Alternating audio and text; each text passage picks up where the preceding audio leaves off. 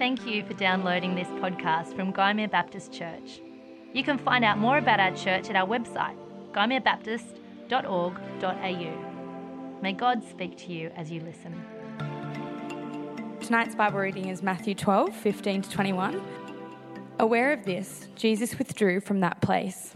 A large crowd followed him, and he healed all who were ill. He warned them not to tell others about him, and this was to fulfill what was spoken through the prophet Isaiah. Here is my servant who I have chosen, the one I love, in whom I delight. I will put my spirit on him, and he will proclaim justice to the nations. He will not quarrel or cry out. No one will hear his voice in the streets. A bruised reed he will not break, and a smouldering wick he will not snuff out, till he has brought justice through to victory. In his name, the nations will put their hope. Thanks, Jess.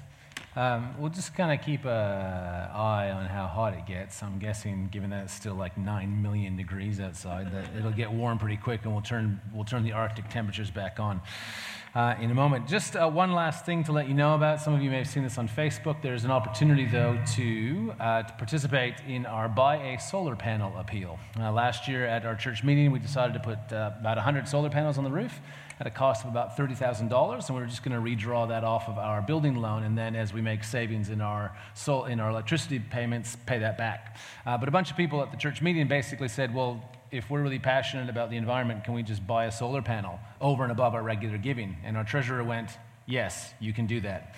Uh, so if you would like to contribute to that, the solar panels are about $300 a pop if you kind of break it all down. Uh, if you'd like to contribute uh, and buy a panel or buy a bunch of panels or buy part of a panel or just contribute in some way, you can do so. You can go onto our website and there's a link there and it'll be in the e-news as well this week. So that strikes you as something that you'd like to do over and above your regular giving to the church, uh, but also uh, it, then you can do that. And if you do so, just make sure that we know that it's for the solar panels. Don't just kind of drop an extra 20 bucks or 50 bucks in the, in the bag and expect us to know that it's for the solar panels. Put it in an envelope with solar panels on it or something so we can account for it. I uh, just want to let you know that that, was, uh, that that is taking place, and we'll let you know that over the next few weeks. Um, when, when I first arrived in Australia 20 uh, something years ago, uh, and Nicole and I were waiting for our stuff to arrive, I wasn't doing anything. I was just kind of sitting around at home, so I was reading books and uh, kind of catching up on some reading that I hadn't done. And then when I wasn't doing that, I was looking for something to watch on television. This was the time there were only five like free to air channels. That was all there was. And so when the cricket came up, even though I had never seen a game of cricket before, I thought, hey, sport is sport is sport. So great, fine, let's watch cricket. Uh, and, and I have to say, I was utterly confused by the game. Uh, mostly because every time they'd go to the ads, they'd come back and it might be the same guy batting, or it might be a different bloke batting, and inevitably it'd be some new bowler. And I, could, I just couldn't figure out what was going on. Until that weekend when I sat down with my father in law and asked him to explain the game to me. And he told me that after every over, they switch ends. Ah. That was helpful uh, because the camera angle, even though it looks exactly the same, was actually coming from the other direction. And this unlocked the whole game of cricket for me. And all of a sudden, I can make sense of why the, the batting kept changing and the bowlers were changing and all of those sorts of things. Have you ever had one of those sorts of experiences?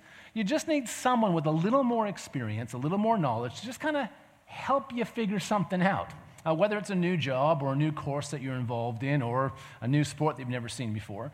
Uh, and, and, Matthew, to some degree, does that every so often in his gospel. He kind of gives us these little hints, these little clues, these reflections of someone who had followed Jesus for a long time, had spent a lot of time reflecting on, on his, the significance of his life, death, and resurrection, and then kind of throws in these little kind of clues for us.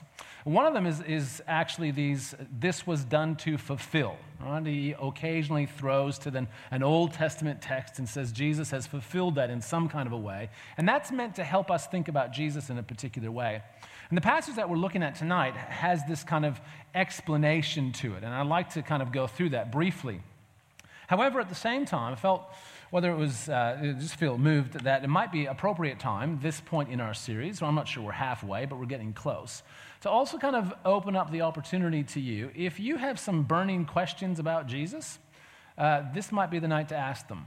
Now, uh, we can have a roving mic uh, afterwards. So, what I'm going to do is I'm going to, work through this passage and then I'm just going to give you an opportunity to respond. But if you would like to, between now and then, you can text uh, Mark Coleman uh, on. Um, 0426 525 007. How appropriate is that for an Englishman? All right? Um, so 0426 525, I'd put it on the screen, but I can't, uh, 007, right? And I'll mention that again a little bit later on. So if you've got some, some questions that this series has raised for you, maybe, you know, I know some of you take notes and you've been taking notes and you've had a few questions that keep popping up, why don't you text those to Mark? And then at the end of the message, I'm just going to, we'll take, I don't know, five, ten minutes and just kind of take some questions, whether they're texted through the Mark or whether they're just kind of off the floor, and just kind of take some time to explore Jesus just a little bit more than we might normally have the opportunity to do so. So let me again, here's the number 0426 525 007. So shaken, not stirred, or something like that. So, and I'll mention it again a little bit later on. But let me, let, let me turn to this passage, though, because Matthew, again, wants to inform us about something uh, that Jesus is doing that uh, bears some additional reflection. Uh, and from time to time, as I said, he uses these, these fulfillment formulas, right? Where he says, This was done in order to fulfill. And then he kind of throws back to an Old Testament text. Have to say that if you have your Bibles open before you, that the headings, which Matthew did not include, are usually helpful, but sometimes not so much. And this is one of those not so much kind of moments. Because here's what we're told, as you just heard read. Aware of this, Jesus withdrew from the place. A large crowd followed him. He healed all who were ill. He warned them not to tell others about him. That's all we're told. And then, this was to fulfill what was spoken through the prophet Isaiah. And it seems to me that, that, uh, that Matthew has more in mind than just those two summary verses. There's more to this fulfillment than Jesus withdrawing from a particular area uh, and healing a bunch of people and telling them, don't, don't tell anyone. There's more going on here. And I'd just like to re- kind of tell, point out a few things that this reminds us of in order to understand a little bit more about Jesus. One of them, and the, perhaps the most significant, is actually the reminder that Jesus represents more than just himself. Jesus represents more than just himself and more than just his family. He actually represents, in a very significant way, the entire people of God. Uh, the opening of that passage in Isaiah that is quoted by Matthew Here is my servant whom I have chosen, the one I love, in whom I delight. If you've been only reading through the Gospel of Matthew, might actually sound a little bit like the uh, passage in chapter 3 when Jesus is baptized. And when Jesus comes up out of the water, the Spirit descends on him, and a voice says, This is my Son, whom I love, with whom I am well pleased. And then immediately following that, Jesus goes into the wilderness and he repeats in lots of ways the exact kind of trials that the people of Israel had experienced, except where they failed, he succeeds. You might remember we looked at that a number of weeks ago. Uh, Jesus here represents for us the people of God. And so, what he is doing is not just one individual doing something interesting or even doing something profound, it's actually doing something somehow on our behalf. And that's one of the things that Matthew wants to draw our attention to. If we took the time to look in Isaiah chapter 42, and we'll have a look in a moment, Isaiah 42 talks about this servant of the Lord. Uh, and that servant figure is actually relatively new in Matthew's in, in Isaiah's account. In Isaiah chapter 41, uh, verse 8 and 9, we have our first introduction to the servant, and the servant there is actually the entire nation of Israel. So, uh, so Matthew here is kind of highlighting for us once again that Jesus is not just a really interesting individual. He's not just a great teacher. He's not just someone who's healing. He's actually this representative of the plans and purposes of God. And then when you actually turn to the quotation itself, it's actually a fairly remarkable role that the servant is given, right? Here's, here's, here's the task, right? Here is my servant, whom I have chosen, the one I love and whom I delight. I will put my spirit on him, and he will proclaim justice to the nations. That's the task that Jesus has been given. And uh, I'm not sure if you've ever thought about it, but can you imagine actually bringing justice to the nations? Like, Can you imagine what that would look like? I mean, most circumstances internationally are pretty complex, aren't they? Can you imagine going into like the Syrian conflict right now and trying to bring justice? Can you imagine unpicking that knot? And, and kind of being able to, to kind of complete it in such a way that everyone on earth went, wow, justice has been served.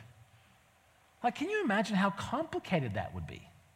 Well, here, the task given to the servant of the Lord, represented by Israel in the Old Testament and here by Jesus, is to bring justice. And then out of this, we have this remarkable strategy for how he is going to do that. Right? So, you know, if you thought about how you'd bring justice to the nations, I'd think about you know, political uh, channels and significant networks and uh, some sort of grassroots movement or something like that. Here's how Jesus is going to do it He will not quarrel or cry out, no one will hear his voice in the streets. A bruised reed he will not break, and a smoldering wick he will not snuff out, till he has brought justice through to victory. That's a weird strategy, isn't it? I'm going to bring justice to the nations, but nobody's going to know about it. It's a secret. I'm not going to quarrel. I'm not going to cry out. People aren't going to hear me yelling in the streets about it and banging on about it. And I'm not going to actually um, crush anyone who is already in danger of being crushed. Did you notice the images? Right, this bruised reed and a smoldering wick. Those are pretty interesting images. I don't know how much you know about, you know, agriculture, I don't know, or, or horticultural. I don't know much because I just got it wrong, right? But, you know, a branch on a tree, if it's cracked, and as long as the crack isn't too severe, it can actually heal over time, right? Uh, uh, if you find an ember in the kind of the ashes of a fire and you've got some kindling with you, you could actually kind of, you know, blow on it a little bit and get it to, to light up again. When, you, when the fibers of a reed haven't been crushed, there's no turning back. Like that thing is like half an inch from falling over and snapping. A smoldering wick, you know, a candle, you've blown it out and, the, and it, there's just a little bit of an orange bit in the tip. If you try to blow on that to kind of reignite it, you're just going to blow it out. And Jesus essentially says, My strategy here, the strategy that I'm going to take, is not to deal with the powerful, the influential, and the wealthy, who, on the one hand, could affect change, and who, on the other hand, are probably part of the problem. He says, I'm actually going to do this by serving those who are already poor and sick and on the edge of collapse. Those, in other words, who most need justice. And here's where we often get caught up. Because I think Jesus' ministry, I don't know if you've ever thought too much about this, but Jesus' ministry is often struck, strikes me as just kind of random. We know that Jesus came for a purpose, but the, the three years that he was on earth, it seems like he's just kind of doing whatever everyone around him wants him to do. Hey, Jesus, can you heal my daughter? Yeah, sure. And off he goes. And then someone touches him and says, Hey, you want to go over there? He goes, Yeah, that'll be fine. And off he goes. He just seems to be kind of driven by the needs of the people. And it's almost as if Jesus is content being and I use this word lightly, only an itinerant preacher and healer. Now, this passage starts with um, aware of this. And what he was aware of is that the Pharisees wanted to kill him. And the reason that they wanted to kill him because, was because of the previous story, where he had gone to the synagogue on the Sabbath when you were to do no work, and there was a man with a shriveled hand. And the Pharisees say to Jesus, Is it lawful to heal on the Sabbath? And Jesus basically goes, Yes, it's lawful to heal on the Sabbath because it's always lawful to do good. Asks the man to stretch out his hand and it's healed. And the Pharisees, angered by his interpretation of the law and at his kind of flouting their regulations, want to kill him. And Jesus doesn't take them on, he actually withdraws. It's almost as if Jesus was just wanting to be some kind of healer and teacher, and that was kind of it. That's all he really wanted. And in fact, there is a kind of a view of history that Jesus was just some teacher, and then his followers kind of took it and kind of blew it all up and made it much, much bigger and became this kind of worldwide movement. But Jesus, from the very get go, has a much bigger task in mind, doesn't he? He's actually got this kind of universal approach very, very early in his ministry. Remember the story, uh, the kind of the, the birth narratives of Jesus in Matthew's account? The three wise men, as we often talk about at Christmas, we don't know whether they're actually three or the, the magi who show up. They show up because they have heard that there was a king of the Jews born, and they've come to worship. A hint right at the beginning of this kind of universal call of Jesus. And we need to keep in mind that Jesus is, is, is often, shall we say, kind of reminding his followers that his ministry is not just about something little, but something really big.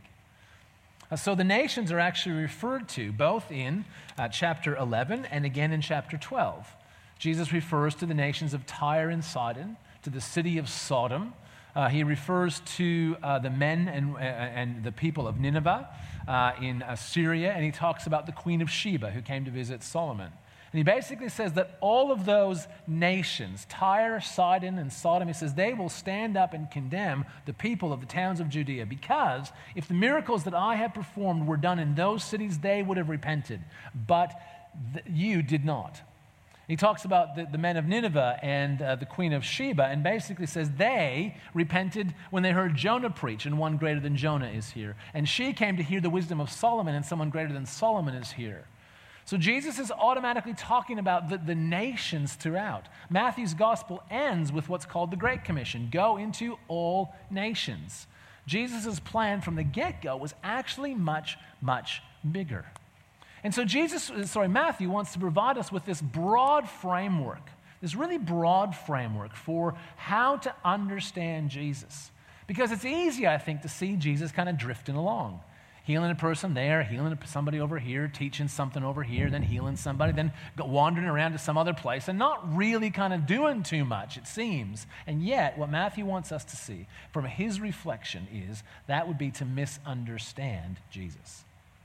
Because as far as Jesus, as, uh, sorry, as Matthew is concerned, this is an indicator that Jesus is fulfilling this plan to implement God's vision to change the world. This is how he wants us to understand um, Jesus. And therefore, there are some fairly significant implications for us. Uh, let me draw out a couple of them for you. I think it's worth returning to something that we've, we've talked about a handful of times over this whole series, and that is that anyone can begin to follow Jesus. Anyone can begin to follow Jesus. Jesus places no conditions of belief or knowledge or behavior on his followers. He doesn't say, Do you believe in me? He doesn't ask them uh, a whole bunch of questions about the book of Leviticus. He doesn't uh, demand that they change their lifestyle. He just basically says, Are you willing to follow after me? And if they are, then that's enough to begin with. But it also suggests that if Jesus is interested in preserving smoldering wicks and bruised reeds, that there is no one who cannot begin to follow Jesus. You, you, might have thought to yourself, you know, I, I don't have a lot of faith in Jesus, and um, I know that my lifestyle isn't perhaps up to scratch, and I don't know a lot about the Bible, but I, I, I guess I can begin to follow Jesus. And there might be others of you who think to yourself, you know what, it's not actually my lack of faith that's my problem, it's my past.